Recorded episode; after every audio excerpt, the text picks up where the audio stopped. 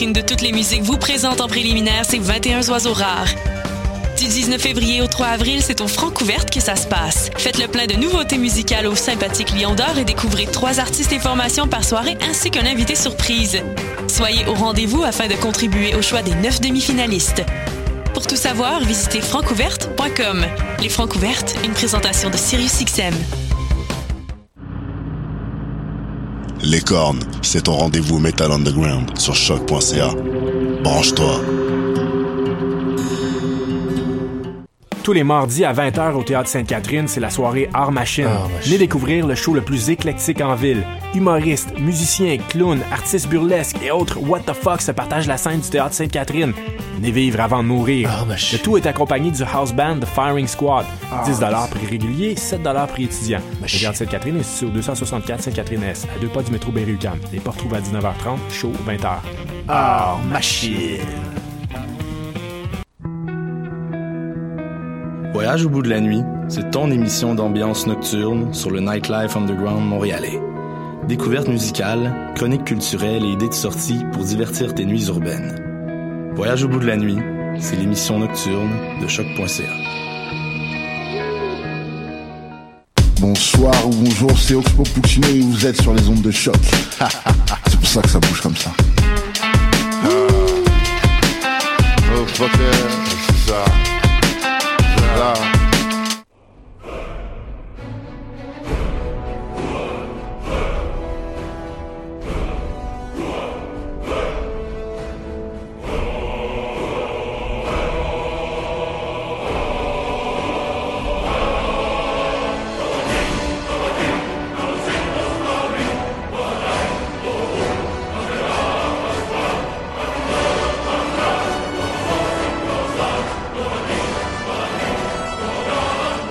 Vous écoutez les choses qui n'intéressent peut-être que nous sur choc.ca. Mon nom est Alexandre. Mon nom est Alexandre Ducharme. J'ai de la misère à dire mon nom aujourd'hui. mon nom est Alexandre Ducharme. Je suis accompagné d'un seul de nos héros habituels et j'ai nommé Mathieu Aligny. Salut Mathieu. Salut, ça va? Ouais, ouais. On C'est a- malheureux. On a perdu un. Ouais, la quête va être plus difficile cette semaine. On Ouais. est juste deux pour On euh, a, on réaliser. perdu un compagnon. Ouais, ouais, ouais. On a perdu notre barde. Ouais, c'est ça, on a perdu. notre- En même temps, perdre son bar dans un, euh, dans, dans, dans un vieux, en tout cas, old school party de Dungeons Dragons, ça paraît pas vraiment grand chose. Ceci étant dit, perdre Dave, c'est quand même un gros morceau. Ben oui, Malheureusement, Dave, là, est pas là, est pas avec nous aujourd'hui. Et c'est pour une bonne raison. Euh, sa job a passé au feu. Ouais. Ouais. Techniquement, à côté de sa job, en fait. C'est ça, là, le restaurant euh, universel au coin de Charrier-Saint-Denis est passé au feu. Euh, Puis pas un petit semaine. feu, hein? Non, écoute, moi je reste Charrier. Euh, Berry. Ouais, Donc, vraiment euh, à je reste côté. À, à une rue. Euh, je vais vraiment t'impressionner. Donc, c'est un, c'est un, je pense qu'il y a eu une dizaine d'alertes d'incendie. Euh, Dans ton coin? Non, c'est ça. Il y a eu une dizaine d'alertes Ok, dans, des, pour euh, ouais, ouais. dans des postes euh, Ouais, de pompiers, là, si tu veux. là. Euh, donc, il y avait peut-être une quinzaine euh, de euh, camions de pompiers Mm-hmm. euh, qui, qui, qui travaillaient sur euh, l'incendie. Tu avais de la police, tu avais des gyrophares, tu avais le gros party. Et ça ne m'a pas réveillé le moindrement du monde. Ah, quand pas même, hein? du tout. pas étonné, c'est drôle, hein? c'est, c'est pour ceux qui me connaissent, je dors quand même assez, très, assez dur. Euh, ouais, puis ça, écoute, ça... En fait, t'es probablement dérangé avec. euh, ouais, c'est pas impossible. Euh, puis écoute, euh, ça a pris deux jours à éteindre. Ouais, ouais, ouais. Ouais, euh, parce qu'ils ont, ils ont jamais trouvé le foyer. Euh, J'ai bien l'impression que le, le building là, de l'Universal va, ouais. euh, qu'ils vont le sacrer à terre. Ouais. Euh, et connaissant un peu ce qui se passe dans le quartier, quand que c'est t'as ce genre d'incendie-là, je, je, je sais pas si on va reconstruire euh, bientôt ces bâtiments-là. Ouais, hein? Parce que pas très loin, il y a eu un incendie aussi, puis il est arrivé, puis je pense que ça fait deux, trois ans, là, puis euh, ça n'a pas encore été construit. Moi, j'ai l'impression que dans ce genre de situation-là, il y a beaucoup de spéculations immobilières qui, qui se produisent, Euh, puis il y a des gens qui désirent vouloir changer de zonage, puis puis avoir euh, du commercial, ou puis avoir quelque chose à louer, mais avoir des condos. Fait que d'après moi, il y a ça qui va se produire. Mais littéralement, ce que ce qui a passé au feu, c'est... mon poste, mon spot de, de, de fast food, le Lafleur. Ouais, c'est vrai, lui Mon aussi spot a été ramassé au complet, hein. Mon spot à déjeuner, Ouais. qui était l'universel. Mon Parce qu'il faut quand même souligner le départ de l'Universal, qui est un endroit à déjeuner quand même ben, le écoute, fun moi, dans le coin. euh, ça fait euh, 10 ans, je Mhm. pense que j'allais déjeuner là. Euh, donc, c'est, c'est, c'est, c'est, c'est comme une grosse perte dans ma vie. Ouais, Euh, ouais. euh, puis même encore là, je dois y aller une fois, à- une fois aux semaines, c'est pas une fois aux deux semaines. Euh, euh, donc l'universel, mon bar, le Cherrier. Ouais, ouais. Euh, puis écoute, même mon DEP, il était fermé pendant une couple de jours. fait que, ouais, parce que juste à côté du Cherrier, après ça, il y a un, il y a un petit dépanneur, Ouais. c'était là que t'allais. ouais. Fait que littéralement, là, c'est, c'est, c'est mon quartier qui est passé au feu en face de, en face de chez moi. Heureusement, selon les dernières informations que Dave nous donnait, le Cherry a l'air de relativement s'en être bien tiré. Euh, il y aurait quelques petits, il y a, il y a du- évidemment des dégâts reliés au fait qu'ils ont dû arroser en, en s'il vous plaît pour. Ah ouais, euh, ben, c'est, c'est ça, c'est, euh, nécessairement les buildings autour se font inonder un peu. euh, c'est le cliché, là. C'est, les, pompiers font plus de, de, De dégâts que- de dégâts que le feu. ouais. Même si les, si les pompiers seraient pas là, le feu ferait crissement plus Ouais, de dégâts ça. que les pompiers, là. Écoute, sachant que comme 15 camions de pompiers ont pris plus qu'une journée pour trouver le foyer du feu puis comme rendre un endroit sécuritaire, euh, c'est ça. C'est Ah non, c'est ça. En tout cas, euh, c'était quand même, c'était assez spectaculaire. Euh, j'ai même, euh, je, vous ai, je vous ai envoyé ça, je pense. Là, j'ai, envoyé- j'ai, j'ai même filmé une petite vidéo. Là, puis, Mm. euh, écoute, c'était, euh, le soir. Donc ça, ça c'est, un incendie qui s'est déclenché le matin. C'était un dimanche matin, filmé hein? soir. Ouais, c'est le dimanche matin. C'est une vidéo que j'ai filmé le soir. Puis le, le building fume Ouais, encore. ouais. Ah ouais, c'est vrai, t'as fumé ça le soir. Puis c'était quand même en plus, il y a de la fumée partout là. en- Oh, ouais, ouais. non, écoute, euh, comme je disais, le, le- chez nous, ça empestait comme si j'étais en plein milieu d'un feu de camp. Ouais, ouais. Puis euh, le dépanneur en question que je te dis, que, dont je parlais, euh, il, a, il a ouvert, puis j'étais allé hier, puis ça sent, ça sent boucan à grandeur. Ouais, hein. Ce qui est pas très hot, ben franchement, pour un, pas un marché d'alimentation, mais un tout comme. Ouais, ouais, ouais. Donc, pas le truc qui... Ben, qui- même pour le bar Le Cherry à côté, l'odeur, ça va être quand même quelque chose qui va déranger beaucoup. Ah, là, parce ça. que- Mais là, ouais. Je me dis qu'il y, y a énormément de réparations. Ouais, ou ouais. Du moins, il y a des réparations qui peuvent être faites. Ceci étant dit, c'est des bonnes nouvelles d'apprendre que euh, notre bar va pas. euh, tout Être est fermé tout est plusieurs perdu, mois, ouais, c'est ouais. ça. Mhm. Euh, puis euh, on, on a une pensée là, pour les gens qui travaillent là-bas, on connaît beaucoup. Puis c'est, pas une période qui est, qui est facile. Fait que Hein? quand ils vont rouvrir le, rouvrir le bar et si vous y allez, tipez généreusement votre, votre barman. Euh, donc c'est la raison pourquoi David est pas là aujourd'hui. Ceci étant dit, euh, on change pas euh, notre recette. On va faire un petit tour de table entre moi et Mathieu pour savoir c'est quoi qui a attiré notre attention cette semaine. Mathieu? Euh, ben moi, je vais, vous, je vais vous parler, excusez, de la, de la saison 2 de Jessica Jones euh, plus tard. Mhm. Euh, ça a quand même pris pas mal de temps dans ma semaine parce que j'ai décidé de la rusher pour, pour pouvoir vous en parler ce soir. Euh, c'est quand même une, une grosse saison, 13 épisodes de, de 50 à 55 minutes par épisode. Mhm, là. Mhm, mhm. Donc c'était pas c'était pas simple à suivre. Euh, j'ai joué à Stellaris aussi, on en a parlé la semaine passée. T'as Ouais. fait ta critique sur euh, la nouvelle expansion du jeu Apocalypse. Puis j'ai joué un tout petit peu, j'ai eu bien bien du fun. Euh, je t'ai même parlé d'une game que j'ai fait que j'ai pas continué d'ailleurs là, mais euh, il y a une game où euh, je, je me suis retrouvé directement voisin d'un groupe de maraudeurs Mhm. euh, qui sont vraiment euh, pas pas faciles avec à dealer en fait. No. Euh, ils ont, ils ont vraiment plusieurs milliers de puissances de vaisseaux puis euh, au début du jeu t'es t'es un moustique à côté d'eux là euh, fait que ouais, au début j'ai pris ça comme un défi mais à un moment donné j'ai juste abandonné puis dans ma, ma partie actuelle j'ai rencontré la horde euh, mais pas à côté de moi là c'est c'est le problème d'avoir des fois des galaxies vraiment très grandes c'est que la horde est apparue de l'autre côté de la galaxie euh, puis le, le Khan est mort avant qu'il se rende vraiment loin. Fait que mais j'ai trouvé ça intéressant à voir là honnêtement. Euh, c'est un ce genre de crise dans, dans le milieu de partie euh, auquel j'aurais la misère à faire face là. Moi, je te dis, tu vois, je- je- la game que je suis en train de rouler, euh, qui, qui est euh, quand même, en tout cas, j'ai deux, trois petites affaires là, quand même assez, assez spéciales. Je t'avais parlé un peu de ma stratégie, donc c'est deux races qui cohabitent. Il y a une Ouais, race ouais. qui, est, qui est intelligente, l'autre, c'est les brutes épaisses qui sont, Ouais, qui, sont des esclaves là, qui, qui minent puis qui cultivent la bouffe. Euh, donc ça, c'est j'utilise encore cette stratégie-là, Ouais. qui euh, écoute, c'est beaucoup de micro-gestion, mais c'est quand même intéressant. J'ai deux tribus nomades là, dont, dont tu parlais, là, des Hum. pirates, des raiders, dans ma face. Et il y en a un euh, qui est devenu, là, euh, il y a un can qui est arrivé, Wow. avec la horde est débarquée. Et ce que j'ai, euh, ce que j'ai comme découvert un peu, qui a été ma manière de gérer la, la problématique, c'est faut comme tu plies puis que tu casses pas.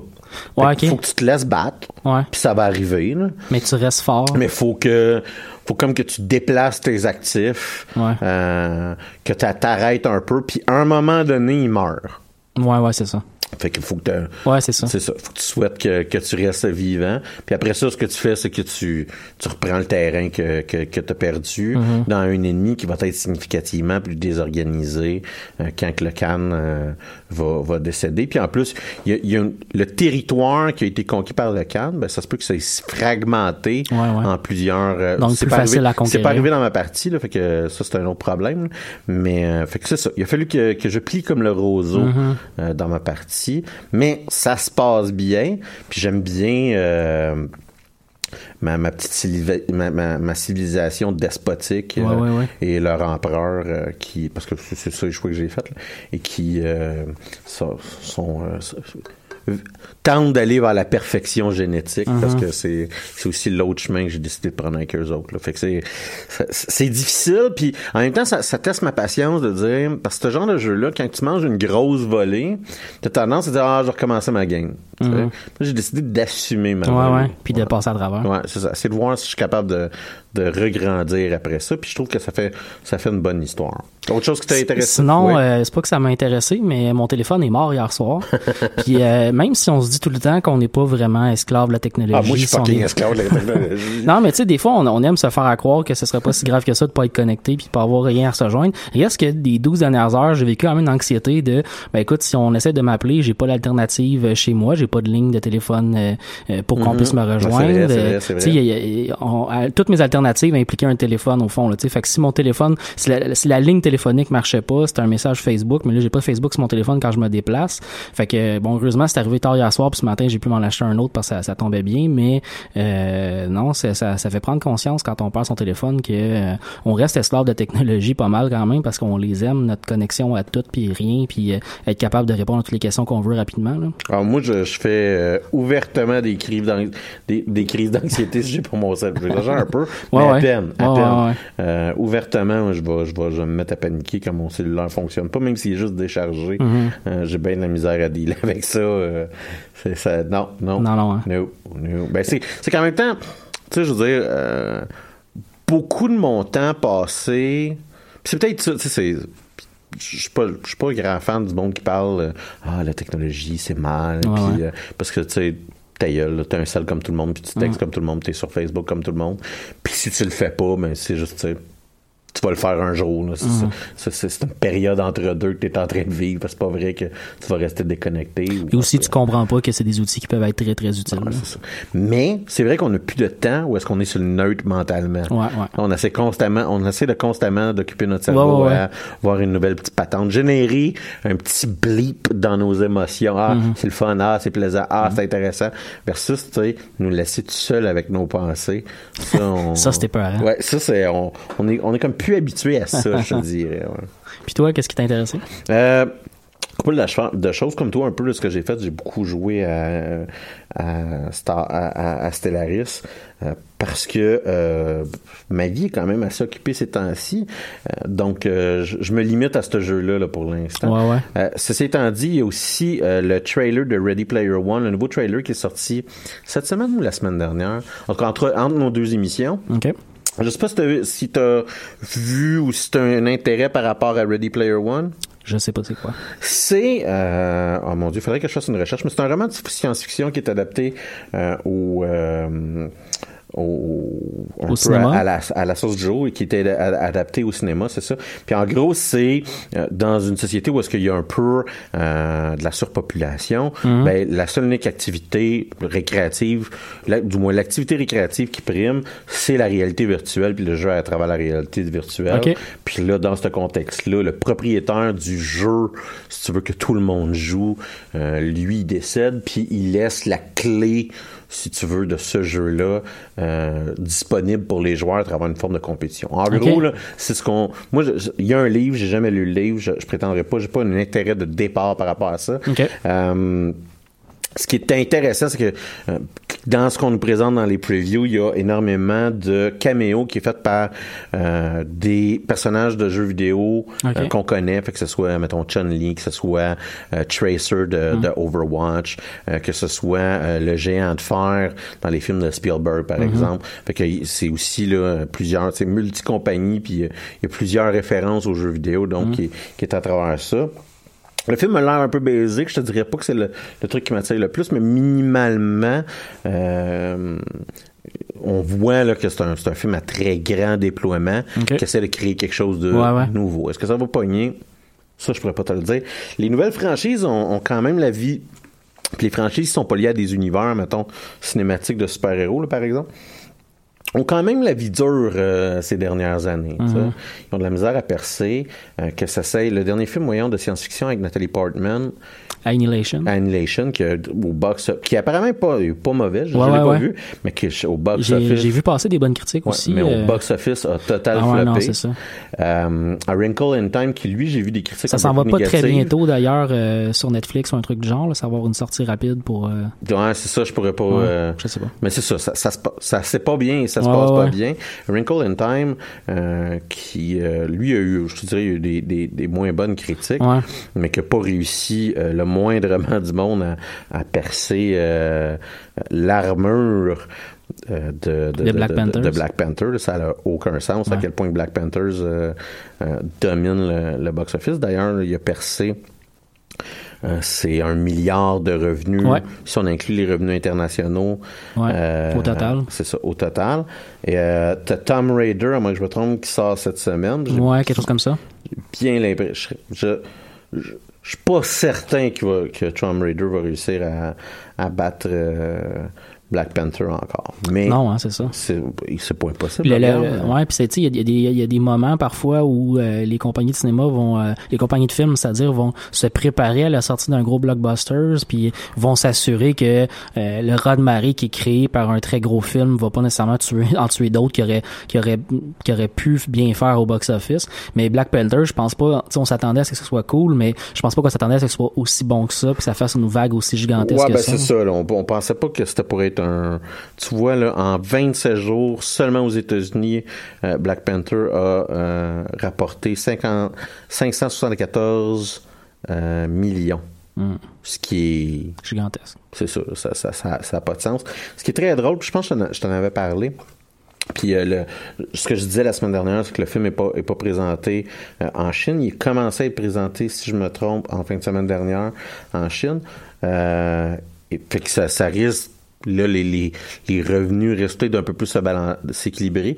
Mais c'est un des très rares films Black Panther que 50%, 55% de ses revenus, c'est des revenus intérieurs, donc nord-américains, mm -hmm. si tu veux, et que 45% des revenus sont extérieurs. Pour te donner une idée, généralement, on a plus rapport, c'est plus un ratio, peut-être 35, euh, 65, là, qu'on mm -hmm. va avoir pour un, pour un très gros film. Mettons comme euh, le, le, le, film qui a rapporté le plus d'argent ever, là, qui est euh, Avatar.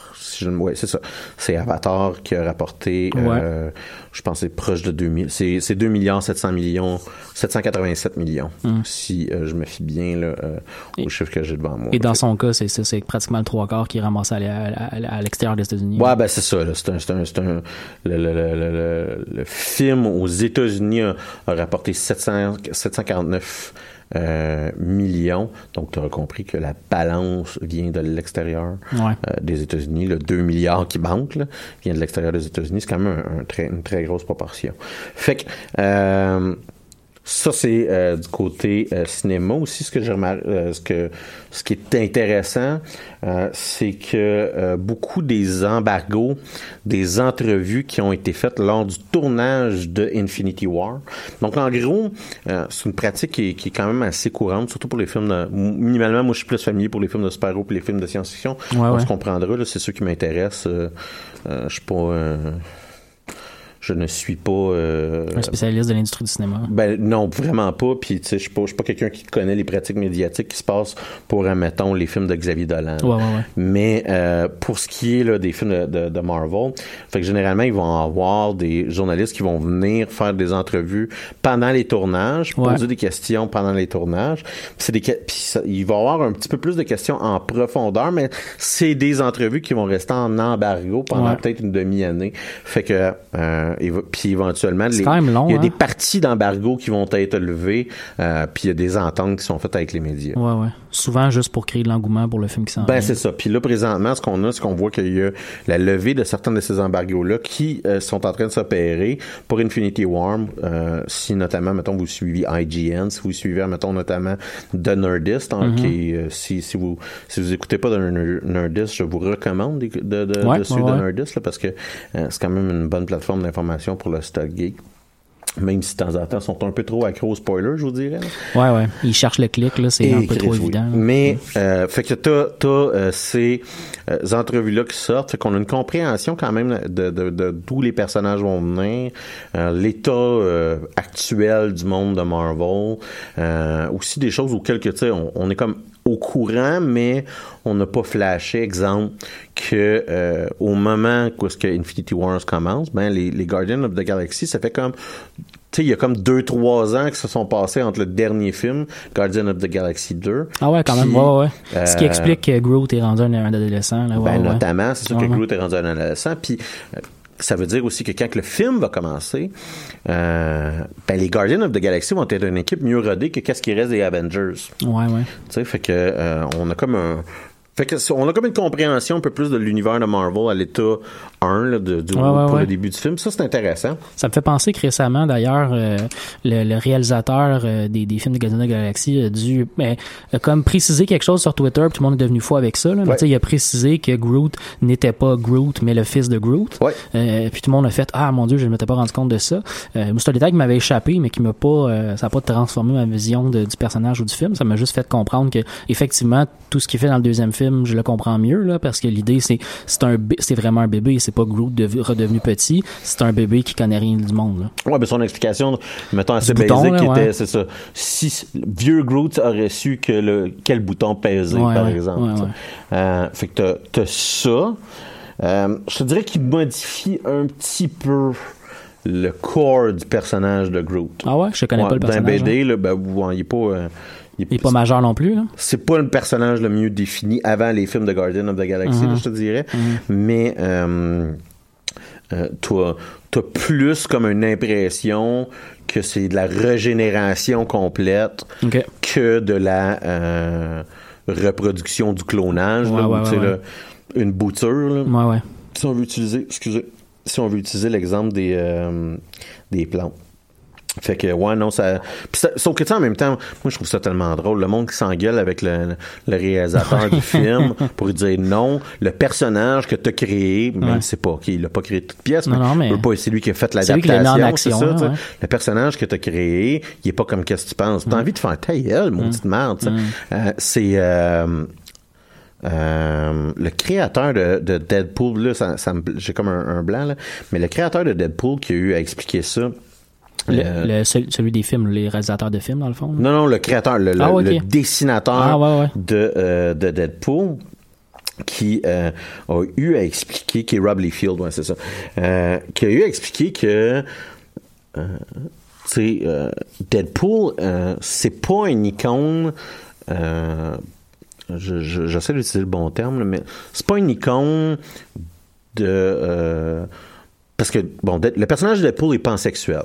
C'est-à-dire que du jour au lendemain, un jour il est gay, un jour il est, il est hétéro, un jour il, est- il, est au- il a peut-être même envie d'avoir, du cul avec un, un- un animal. là. Il- que je il aime dire, tout ce qui est- il aime ouais. tout, OK? Il y a, il y a- il y a- puis, tu sais, y a pas de limitation. Puis l'explication, c'est c'est la raison pourquoi Deadpool est fou.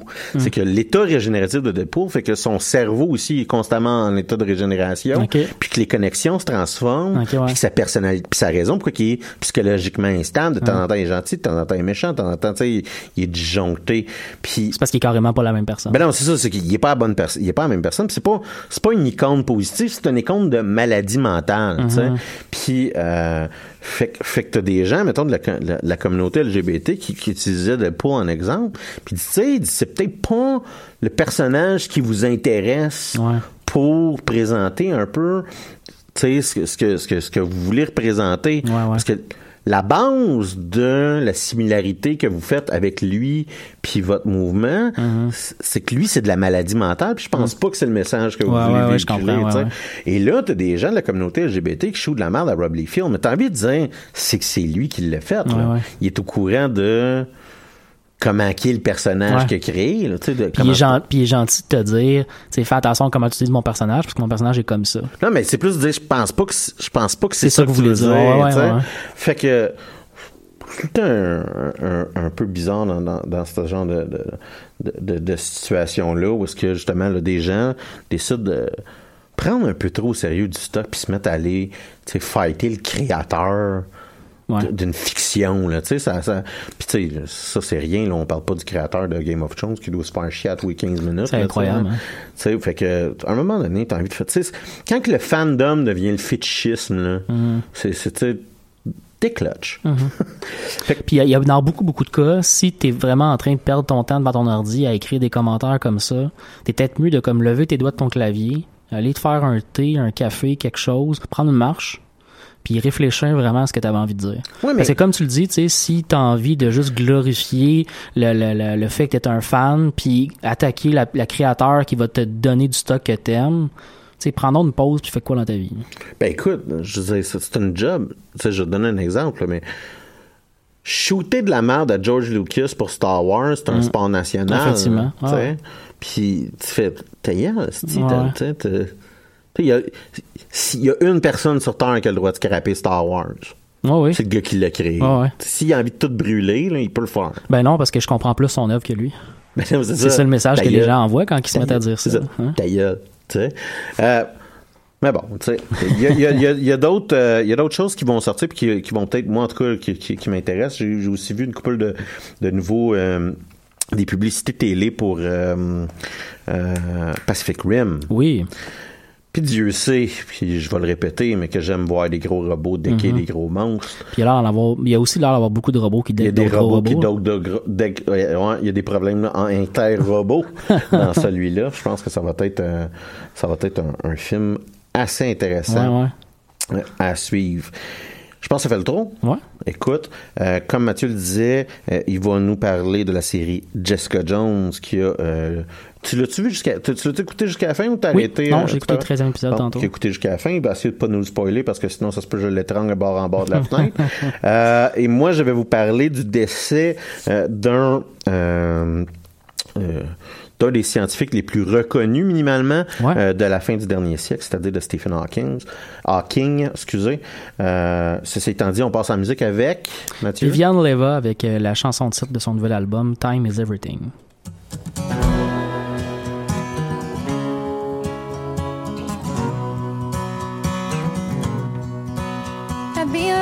Lying if I told you that the thought ain't never crossed my mind.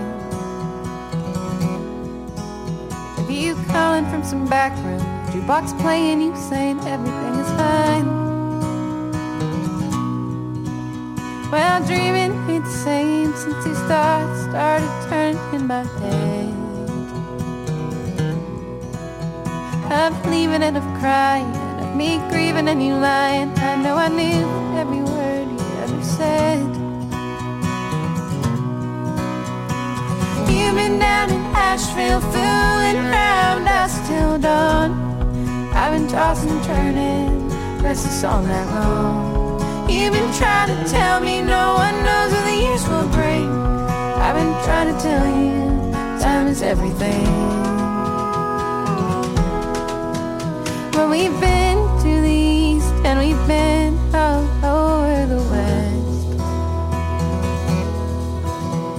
Past towns of broken memories, faded love, and words I wished you'd never said. Well, who'd have thought you'd find someone to bring you so? Now every word's a try, every step another mile. Ain't talking straight enough for me to ever know.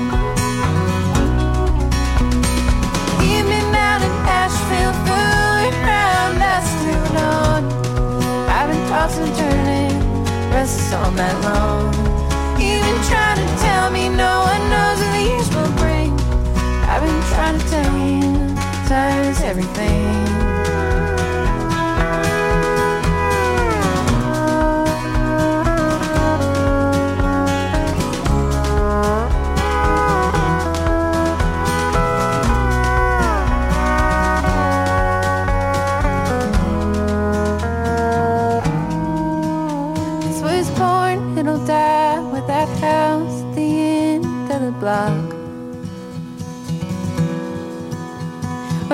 First held me tight and held another for a night. You crossed the lines, but they were just drawn here in chalk. Been down in Asheville, fooling around dust till dawn. I've been tossing, turning, restless all night long. Been trying to tell me no one knows what the years will bring. I've been trying to tell you, time is everything. Time is everything. Vous écoutez l'émission Les choses qui n'intéressent peut-être que nous sur les ondes de choc.ca, la radio web de Lucam. Après moult débats euh, pendant la tourne, on a décidé de commencer avec euh, le décès de Stephen Hawking, euh, qui est non seulement euh, non seulement un des plus grands scientifiques du, du dernier siècle, mais également euh, un grand grand communicateur euh, scientifique. Euh, Alex, tu voulais nous en parler un peu Euh, Par où tu veux commencer ça? Ouais, ben, ben tu- écoute, t'as mis un peu le doigt sur le personnage. C'est-à-dire que euh, le, décès de Stephen Hawking, c'est non seulement le décès d'un physicien théoricien britannique légendaire, mais c'est aussi euh, une image de la science, que je dirais une icône de la science qui est décédée. Pour plusieurs d'entre nous, Hawking euh, est probablement un des scientifiques les plus importants de fin de siècle, mais pour la majorité des gens, euh, c'est un personnage qui se résume principalement en deux choses. C'est-à-dire, il y a sa maladie, Ouais. qui était très apparente, et il y a les trous noirs. Il y a, Ouais. il y a un peu Ouais, son, apport à, à- à la physique. Euh, puis, puis euh, je me dis, bon, ben, on, on va se le dire franchement, là. Je me suis dit, ah, on devrait en parler. Comme je dis, on va le dire franchement. C'est plus Mathieu qui me dit, hey, Chum, tu devrais en parler. Euh, euh, et euh, je me suis dit que ça serait un peu intéressant de parler d'hommes, mais aussi un peu là, euh, de, de, de, toutes ces composantes, puis tout ce qu'ils représentaient. Puis, bon, ce qui est intéressant, ce qui, ce qui, ce qui est important à noter, c'est que Stephen Hawking a développé les, syndromes, les, les symptômes de la maladie qui va quand elle personnifie dans l'imaginaire collectif lors de sa première année universitaire. Euh, il, il- il souffrait là, de sclérose latérale amyotrophique, ce qu'on appelle euh, parfois la maladie de Lou Gehrig, et ce qu'on appelle en anglais l'ALS. Puis la raison pourquoi je le dis en anglais, l'ALS, c'est que euh, si vous vous souvenez, Ice Bucket Challenge. c'est ça exactement. Si vous vous souvenez, c'était la raison pourquoi que les gens faisaient le Ice Bucket Challenge. Ça servait à lever là, des fonds pour financer la recherche pour lutter contre cette Et euh, fait intéressant, là, bien que le Ice Bucket Challenge avait été dénoncé euh, par certains là, comme euh, du slack activisme, Mhm. donc du, du, du je me pogne le cul mais je me prétends militant. là. Ouais, ouais. Euh, le financement qui a été accru puis significativement accru Ouais, pour la recherche à cette maladie-là est généralement considéré comme une des raisons de la découverte d'un des gènes qui est associé à la maladie en 2016. Donc, ça a eu un impact. Euh, c'est un, peu comme une, une grosse parenthèse que je fais là, là, mais le Ice Bucket Challenge a quand même un gros impact significatif sur la recherche associée là, à la maladie euh, de euh, la, la, la, la, la, la sclérose latérale amyotrophique. Et, et en passant, dites ça 20 fois très rapidement. Euh, je dis que Hawking est défini par sa maladie euh, parce qu'à quelque part, sa, proéminence, sa, sa, sa, L'importance de Hawking aura permis au développement de plusieurs technologies à être développées pour lui, pour, Ouais, pour ouais, ouais. s'exprimer, euh, puis donc travailler, puis accroître sa mobilité. Euh, en, en 1974, Hawking euh, peut pas sortir du lit ou se nourrir par ses propres moyens. Ouais. En 85, il tombe très malade d'une pneumonie, euh, puis les docteurs là, sont obligés de- d'effectuer une trachéotomie. Ouais. Donc ça, ça a pour effet, là, euh, même s'il était déjà très limité dans ses capacités de communiquer, Ouais. à moins qu'on le connaisse, puis à moins qu'on était familier avec lui, il était difficile, très, déjà très difficile à comprendre à cette époque-là. Là, c'était fini. Euh, là, c'était fini, euh, littéralement. Là, ses Mhm. cordes vocales étaient rendues, étaient rendues plus fonctionnelles. Puis c'est à ce moment-là qu'un informaticien va créer un système rudimentaire avec un commutateur, euh, une sorte de, de- de manette, si vous Mhm. voulez, qui est associé à son vocalisateur, là, qui a créé sa voix stéréotype stéréotypique. Là, ouais, ouais, quand ça, on ouais. s'imagine la voix de Stephen Hawking, là, on a la même voix, vocalisateur artificiel. La voix robotique, Euh, c'est ça, euh. la voix robotique. Euh, donc, qui, qui a d'ailleurs, je sais pas si tu voulais en parler tantôt, puis je te scope, mais cette voix-là qui, est- qui est iconique du personnage euh, a un accent américain, alors que Stephen. Hawking est un Britannique.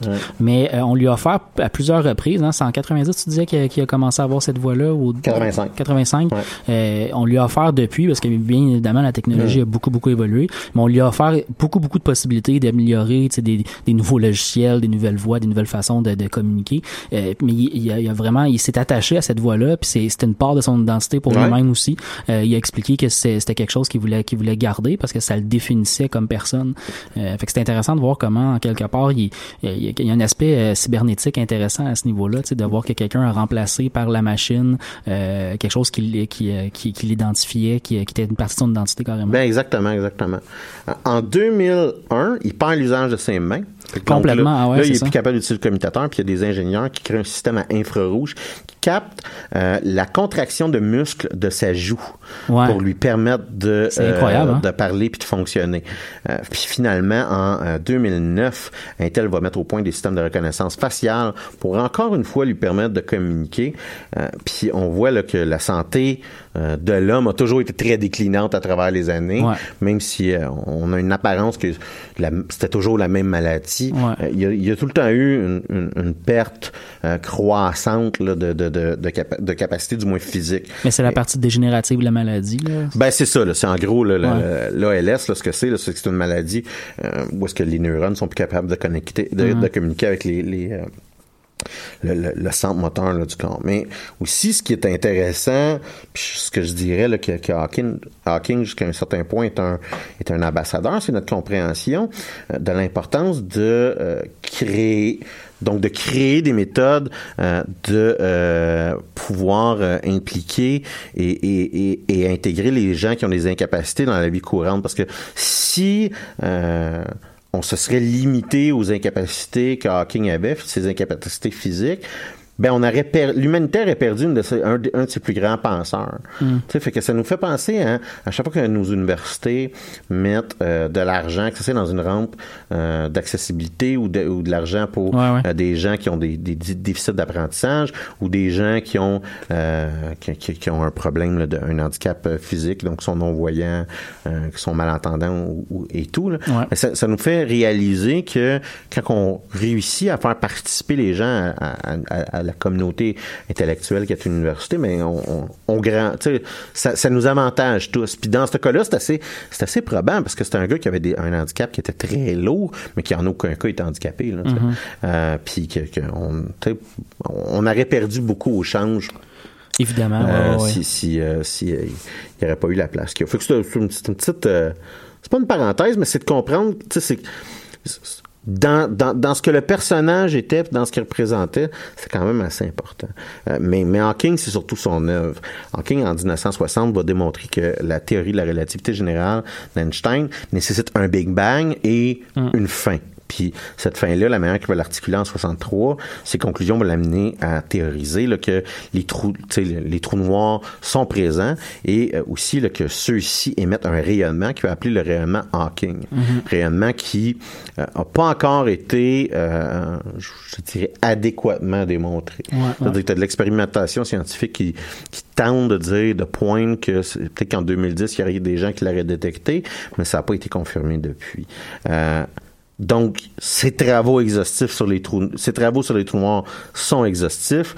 Euh, ça va inclure le comportement des micro-trous noirs, de l'entropie de ceux-ci, de la perte d'information des trous noirs, puis même la théorisation des trous de verre, là, les wormholes, ceux qui sont si centrales, euh, une dramatisation d'entre eux là, qui sont si centrales euh, à la série, à la série par exemple de Star Trek DS9. Fait que Ouais, c'est ouais. quand même il y a beaucoup d'idées de science-fiction Ah qui ouais. sont nées un peu des travaux Ah ouais. théoriques de, de, de Hawking. Même sans être très loin dans la science, juste en suivant la science-fiction, l'idée de trou noir a été à- à- adoptée à 100% par la science-fiction euh, Ouais. euh, parce que ça, ça restait révolutionnaire à son époque de, de théoriser ça. Puis ça a entraîné des débats aussi pendant des dizaines d'années avec d'autres physiciens qui étaient pas d'accord parce que prouver l'existence d'un trou noir, c'est pas simple non plus. là. Ben, euh, ça, je parlais de la, la- le rayonnement Hawking. Le rayonnement Hawking, là, c'était, c'est quelque chose qui a pas été accepté Mhm. très positivement par ses pairs. Ouais, ouais.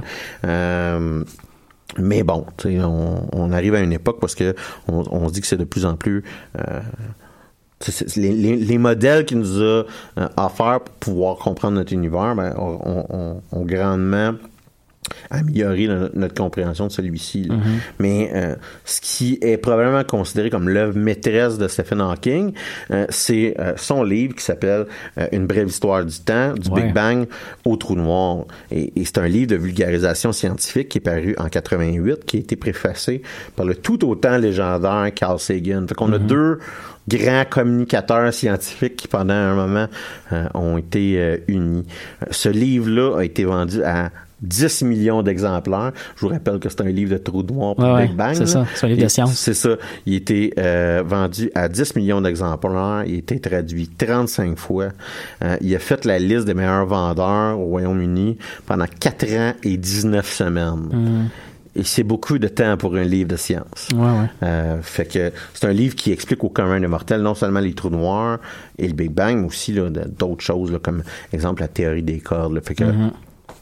Et, et, et c'est probablement une des raisons pourquoi que ce personnage-là est tant connu. Mhm. C'est que non seulement il aura fait des études, puis des recherches, puis des découvertes dans le domaine de la science, mais il aura eu un grand impact euh, à travers son désir de vulgarisation puis son- ses talents de communicateur. Il aurait fait un, il aurait eu un grand impact dans la, la, la culture populaire. Puis son rôle dans la culture populaire, c'est pas limité que à, à la vulgarisation scientifi- scientifique. On l'a vu dans des épisodes de Star Trek, un épisode de Star Trek notamment. On l'a vu dans The Big Bang Theory. Ouais, dans Star Trek The Next Generation, si je me souviens bien. C'est hein. ça. C'est intéressant parce que c'est, c'est, euh, euh, il est mis sur le même pied d'égalité que Albert Einstein et que Isaac Newton, Mhm. Euh, parce que dans la scène en question, c'est euh, en fait Data qui est donc aussi un personnage extrêmement intelligent Mhm. de l'univers de Star Wars. C'est un robot. Euh, Data va jouer au poker avec les trois personnages holographiques. Donc, il est dans une salle holographique du vaisseau, puis il joue avec ces, ces trois personnages-là qui vont un peu avoir un- une petite engueulade sur leurs différentes théories, puis sur leur impact sur le monde de la physique. Euh, fait que c'est- intéressant d'avoir à la fois un aspect un peu geek de science, euh, mais aussi euh, de, de montrer que la série, ça, ça date du début des années 90, mais euh, il était déjà considéré comme, un, comme Exactement. un scientifique de, niveau de, de niveau d'une importance pour l'humanité au complet, là, dans, dans l'histoire de l'humanité. Si tu veux, si tu veux un petit détail qui est quand même, qui est quand même euh, intéressant euh, dans dans la série de Star Trek The Next Generation, c'est euh, dans les derniers épisodes, on, on apprend que Data est rendu professeur de l'université, Mm. puis il préside une chaire, puis la chaire qu'il préside, c'est l'ancienne chaire de Stephen Hawking. Ah ouais, c'est ça. Euh, fait que Ah ouais, c'est- dans ma recherche, là, je, Ouais, je, ouais. je trouvais ça, je trouvais ça intéressant. Euh, il a aussi été parodié de nombreuses fois parce que ben il y a quand même une apparence qui peut être loufoque. Fait qu'il Ouais. était parodié par les Simpsons. Il était parodié euh, jusqu'à euh, Epic Rap Battle of History où est-ce Ouais. fait une battle de rap contre euh, Einstein. Euh, et euh, non seulement ça, mais Hawking aura resté très important dans le débat public par rapport à, à- l'humanité puis la science jusqu'à tout dernièrement. Ses dernières interventions publiques étaient sur l'importance, par exemple, de la colonisation humaine. Ouais. Euh, et, et moi et lui, euh, ben, plus ça. Pas moi et lui, là. moi je suis d'accord avec lui, c'est-à-dire Mhm. que euh, il dit que la seule garantie de la survie de la race humaine, euh, c'est de sacrer notre camp d'ici. Mhm. Euh, puis que s'il arrive un événement qui ferait que euh, la planète souffrirait grandement, d'avoir un- une Des deuxième souche ouais. d'humanité, c'est ça, ça serait important pour s'arranger que l'âge sombre qui suivrait l'événement d'origine, mettons, là, sur, sur, sur Terre, ben, c'est le plus court possible. Dans le fond, Stephen Hawking, c'est Muad'Dib. En fait, c'est une notion qui est très similaire à Fondation d'Asimov comme, oui, oui, oui. comme idée, ouais. Ouais, Mais ouais. aussi d'une certaine manière à Dune, où on voit que l'idée que c'est que l'humanité s'expande de manière gigantesque dans l'univers pour que jamais il y ait possibilité d'être l'humanité. Euh, ouais, ouais. Euh, de l'autre côté aussi, euh, Hawking euh, a intervenu sur l'intelligence artificielle en parlant du danger Ouais. que la singularité, donc une réelle intelligence artificielle, pourrait représenter vu les limitations de l'évolution biologique Mhm. versus l'évolution digitale. Euh, Hawking était aussi pas très optimiste vis-à-vis de nos rencontres des extraterrestres. Non, effectivement. Il a parlé de liens avec euh, ben, la rencontre des humains aussi avec l'Amérique en particulier. Ben, c'est ça, ce les Autochtones. il faisait fréquemment le point que l'expérience humaine, quand on rencontrait des, des civilisations qui étaient technologiquement moins avancées, en était une de, de, de violence, de meurtre et de pillage. De domination. Et que si on rencontre euh, prochainement des extraterrestres, là, on, on risque de pas trouver... Mais s- surtout, en fait, si les extraterrestres nous découvrent avant qu'on les découvre. Ouais, Ouais, on, on risque de pas trouver ça, ça le fun. C'était- un des partisans de, sais, on devrait peut-être pas émettre tant que ça. Des informations ça, l'espace. ouais. Des informations dans l'espace. Notamment sur la- les, les rencontres biologiques, hein, on y pense peu, puis c'est jamais euh, développé normalement dans la science-fiction parce que ça crée des limitations très très problématiques. Euh, mais l'idée qu'une race qui vit sur une autre planète nous rencontre nous et apporte ses microbes avec elle dans cette rencontre-là pourrait carrément décimer la race humaine en quelques jours pratiquement. Là. Écoute, et vice versa. Et Mais vice-versa ouais, aussi, c'est ouais, Fait que c'était intéressant.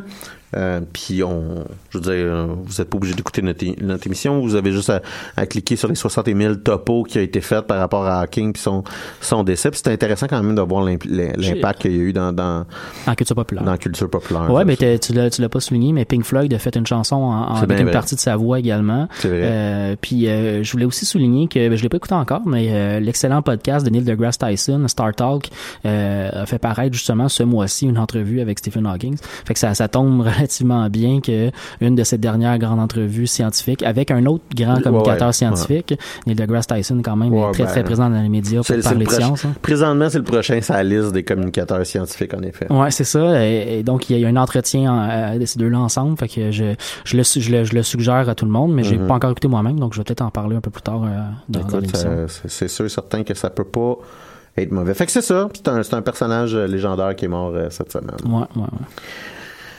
On va y aller un petit peu plus rose pour la suite des choses. Ceci étant dit, on, vous avertit, même si Mathieu, je pense que t'as pas envie tant que ça de nous, nous, nous parler de spoilers. Non, non. On va. Tu sais, moi, je t'ai demandé de pas te limiter si ça, ça t'aidait à partager l'information. Ouais. Fait que si, admettons, vous voulez absolument rien savoir sur la série Jessica Jones, Écoutez-moi peut-être peser sur pause, écoutez Mathieu un peu, un peu plus tard, puis voyez après ça si vous partagez les mêmes opinions qu'il va partager aujourd'hui. Mais ceci étant dit, moi, je trouvais ça important de, de, de permettre à Mathieu là, de pas être limité dans, dans Mhm. d'en parler. Effectivement, euh, je vais faire attention de pas de pas aller trop loin dans les spoilers ou de même pas en dire du tout, mais euh, ça reste relativement complexe dans cette saison-là de, de Jessica Jones. Euh, je vais peut-être commencer par ça en fait. Euh, euh, T'as vu la saison 1 de Jessica Jones? Ouais. Euh, tu la classes comment cette saison-là dans le reste de l'univers Netflix de Marvel? C'est la meilleure. C'est la meilleure pour toi. Ouais. hein? Euh, pas- moi, c'est J'ai pas, vu ouais, euh, Punisher. J'ai pas vu des. Ouais, euh, ouais, ces deux-là se classent pas dans les meilleurs non plus. Là. Euh, moi, tu vois, probablement que tu seras d'accord avec moi que c'est quand même un challenger important. La première saison de Daredevil, je la trouve vraiment, vraiment bonne. Ouais. Euh, puis peut-être peut-être que c'est l'introduction de l'univers en tant que tel qui a fait ça, mais pour moi, est un petit peu meilleur. Euh, on est plus proche de la première saison de Daredevil que de la première saison de Jessica Jones dans cette dans dans ce, ce, ce, ce deuxième opus là donc du personnage. Euh, C'est-à-dire que euh, on a pris, on a fait des quelques choix euh, audacieux qui fonctionnent bien finalement, mais euh, qui, qui nous qui nous sortent un peu de la dualité qui existait dans la première saison. Dans la première saison, Jessica Jones se battait contre euh, euh, Killgrave, donc Ouais. euh, son, son un, un ennemi, Son agresseur. son agresseur exactement, donc quelqu'un qui l'avait dominé pendant longtemps, qui la contrôlait pendant longtemps, et donc c'était un peu l'histoire de elle qui brisait la domination Ouais. que Killgrave essayait de ra- ramener sur elle.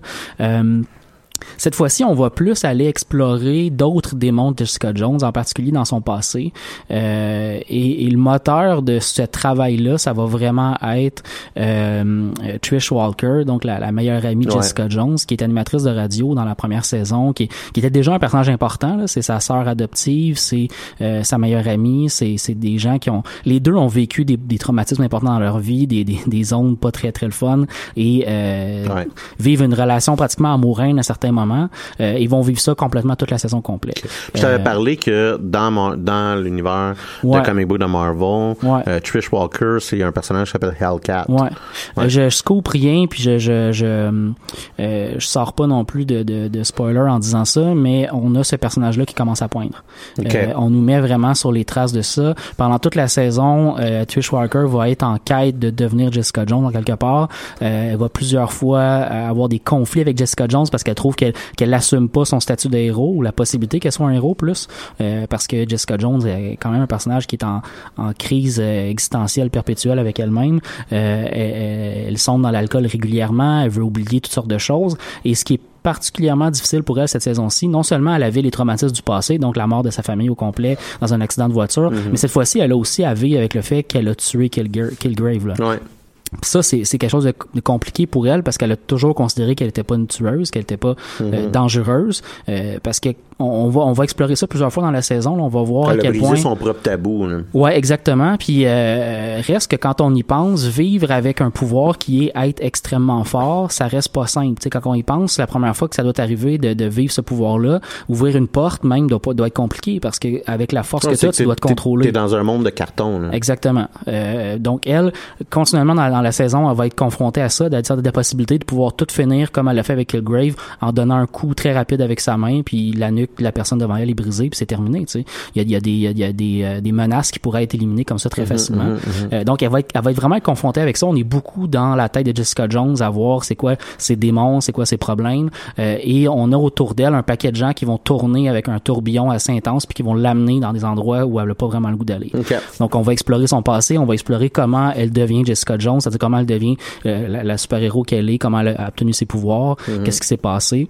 Euh, L'idée, c'est qu'à partir du moment où elle est euh, où elle est euh, secourue de son accident de voiture avec sa famille, il y a comme une période de 20 jours entre le moment où elle est arrivée aux urgences et le moment où on la retrouve euh, dans les papiers euh, médicaux. Donc il y, a un bout de 20 jours qui n'existe pas nulle part euh, où elle aurait été, il y aurait eu des tests scientifiques Ouais. qui auraient été faits sur elle pour la sauver entre guillemets. Donc euh, on sait pas exactement c'était quoi l'état qu'elle avait à ce moment-là, qu'est-ce qui s'est passé. Donc on va explorer ce, ce, ce, ce phénomène-là. Il n'y a pas d'ennemi direct dans cette saison-là. C'est ce que je disais par un, choix un audacieux. Killgrave, Il n'y a pas de un- Killgrave. Euh, on va avoir T'as plus- pas de hand, t'as pas rien. non, exactement. Il y a pas, euh, tu sais, dans la première saison de, de Daredevil, c'était euh, le, le, le boss criminel, Kingpin. là, Kingpin, qui, qui, qui l'était, qui était un très très bon euh, méchant. Ouais, ben- Killgrave était aussi un très très bon méchant dans Jessica Jones.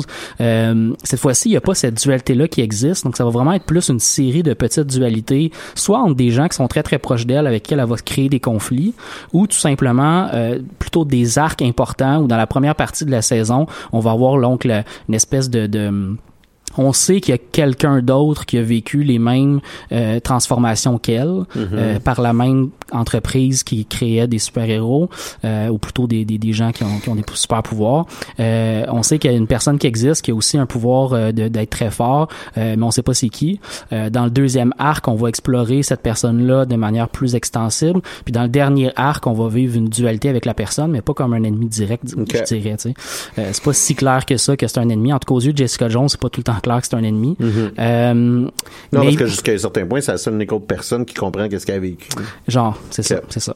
Euh, mais en même temps, c'est une compagnie evil qui faisait des tests euh, sans voir des gens qui étaient consentants.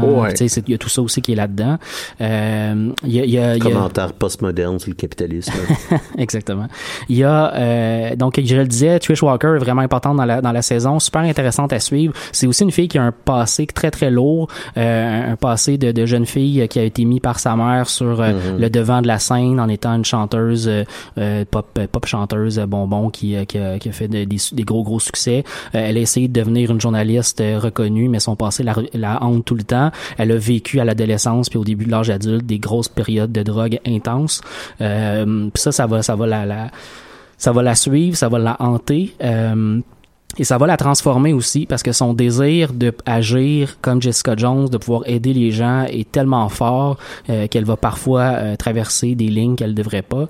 Euh, un autre personnage L'actrice l'actrice qui joue ce personnage-là, Très qui bonne. est euh, euh, Rachel Taylor, à moins que je me trompe, Il me semble que oui, ouais. euh, est excellente. Euh, Excellente. puis euh, elle est encore meilleure dans la saison 2 que j'ai trouvé que dans la première saison, honnêtement. Euh, on voit aussi beaucoup, beaucoup Malcolm Ducasse, qui est le voisin de Jessica Jones.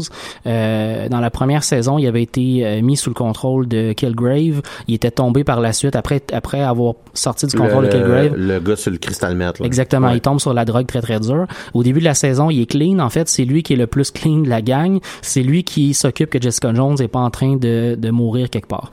Euh, C'est-à-dire que non, mais tu sais, elle se saoule tous les soirs, Ouais. elle, elle tombe à côté de son lit puis est à, à moitié morte tous les matins. C'est lui qui lui donne un Red Bull pour qu'elle se remette dans ses dans ses papiers puis qu'elle travaille un peu.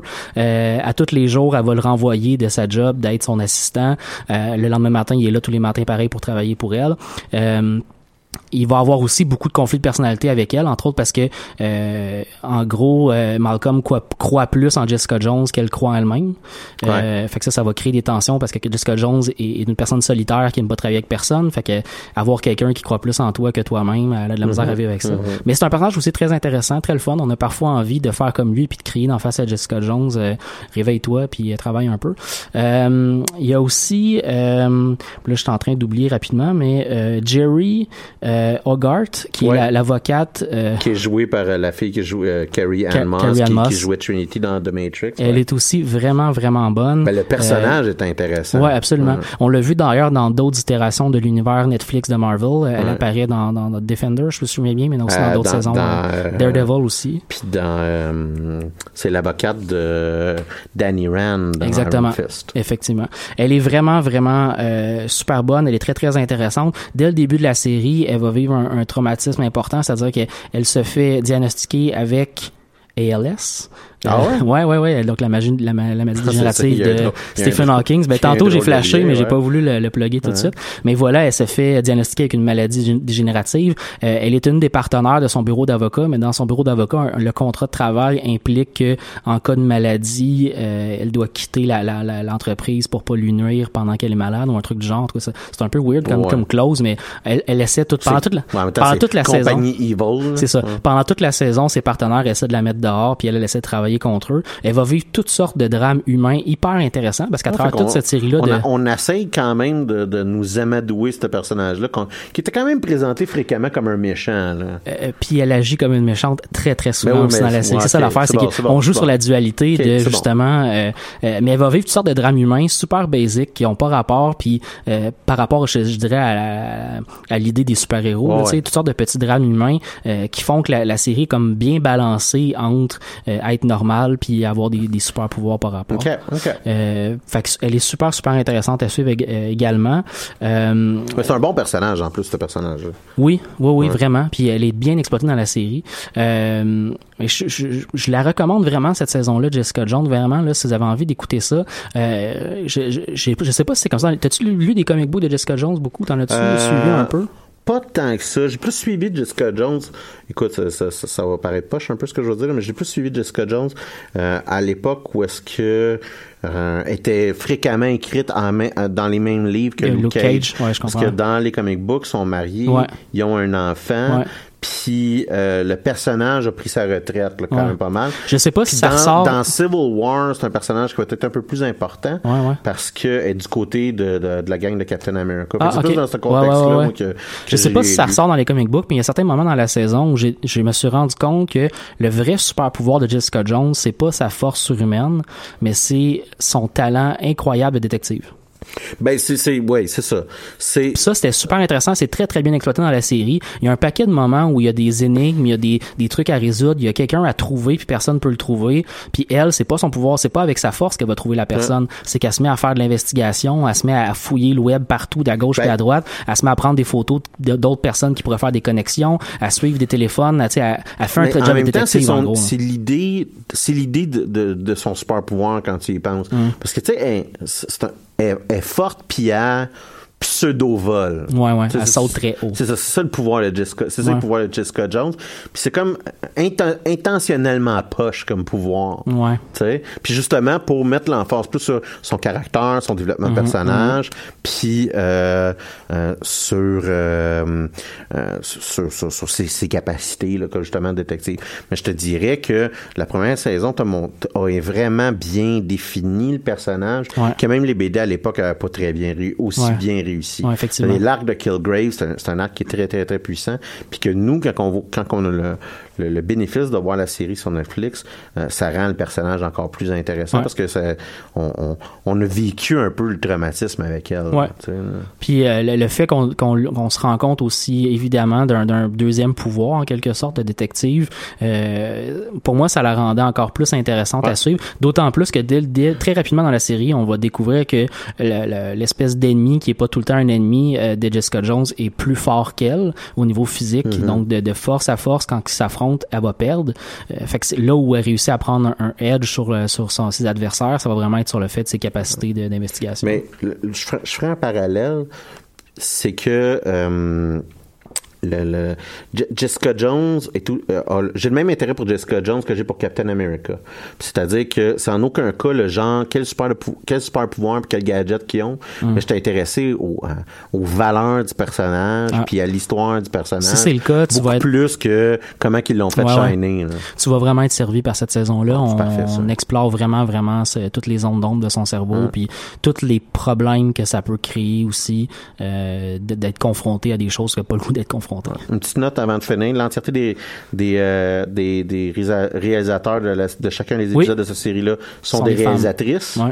Euh, et euh, à moins que je me trompe, l'entièreté des écrivaines, c'est des Ouais. écrivaines. Ouais, absolument. absolument. Merci beaucoup de nous avoir écoutés. On vous invite à vous abonner au podcast si ce n'est pas déjà fait, à nous suivre sur Facebook et on se retrouve la semaine prochaine pour une autre édition de Les choses qui n'intéressent peut-être que nous.